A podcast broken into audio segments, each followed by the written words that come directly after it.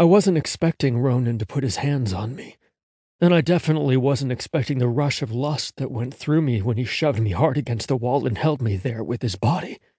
My anger was supposed to have made me immune to the need I'd had for him from the time I was old enough to realize that's what the emotions churning through me were. But it hadn't. My fury, my hurt, all they did was ratchet up the intensity of what I was feeling. I should have done a lot of things as he held me there.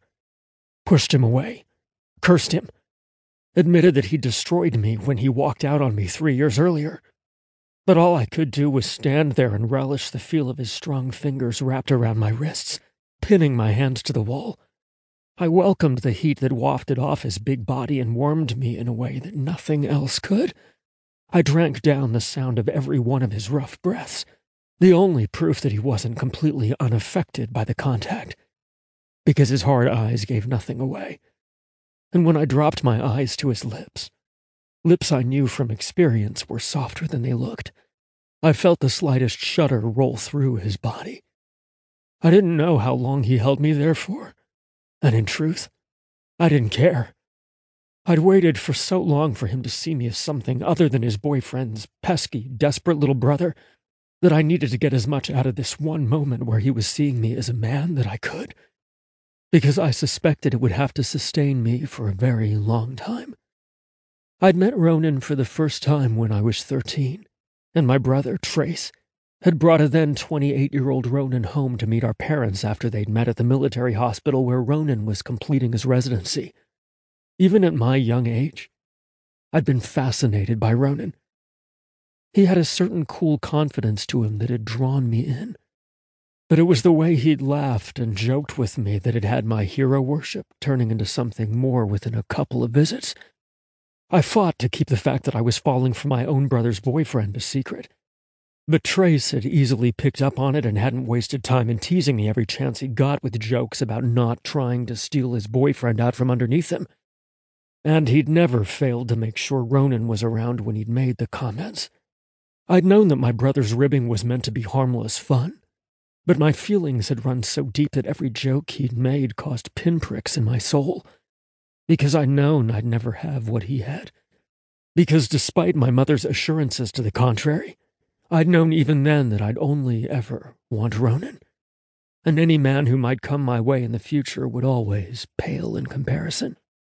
Maybe it would have been easier if Ronan had shared my brother's penchant for making light of the way I felt. But he'd only fanned the flames of my burgeoning want by protecting me from my brother's unintentional cruelty and he'd never allowed the awkwardness to change the way he'd treated me. He'd always been kind, interested, and encouraging. And he'd promised me that someday I'd find that lucky someone who would change my life the way Trace had changed his. And then, everything had changed. In less than a year, my parents were gone. My brother was gone. And the Ronan I'd fallen in love with was gone.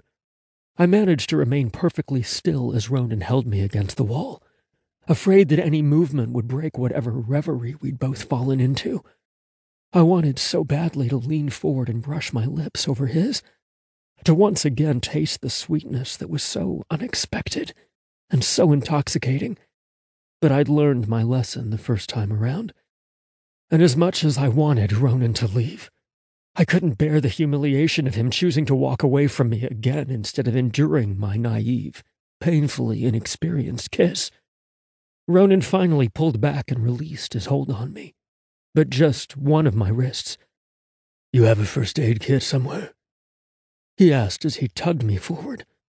My bathroom, I said. I followed him silently to the main part of the house and didn't try to read too much into the fact that he still had a hold of my wrist. My dog, Bullet, came with us, but I didn't miss how the animal stuck right next to Ronan's side. Since the German Shepherd was my perpetual shadow, it should have bothered me more that he abandoned me for Ronan. But it didn't. It was just a reminder of how easy it was for man and beast alike to gravitate to the big, quiet man. Ronan led me to the bathroom and turned me so my back was against the counter. He glanced at me, and I automatically said, Bottom drawer.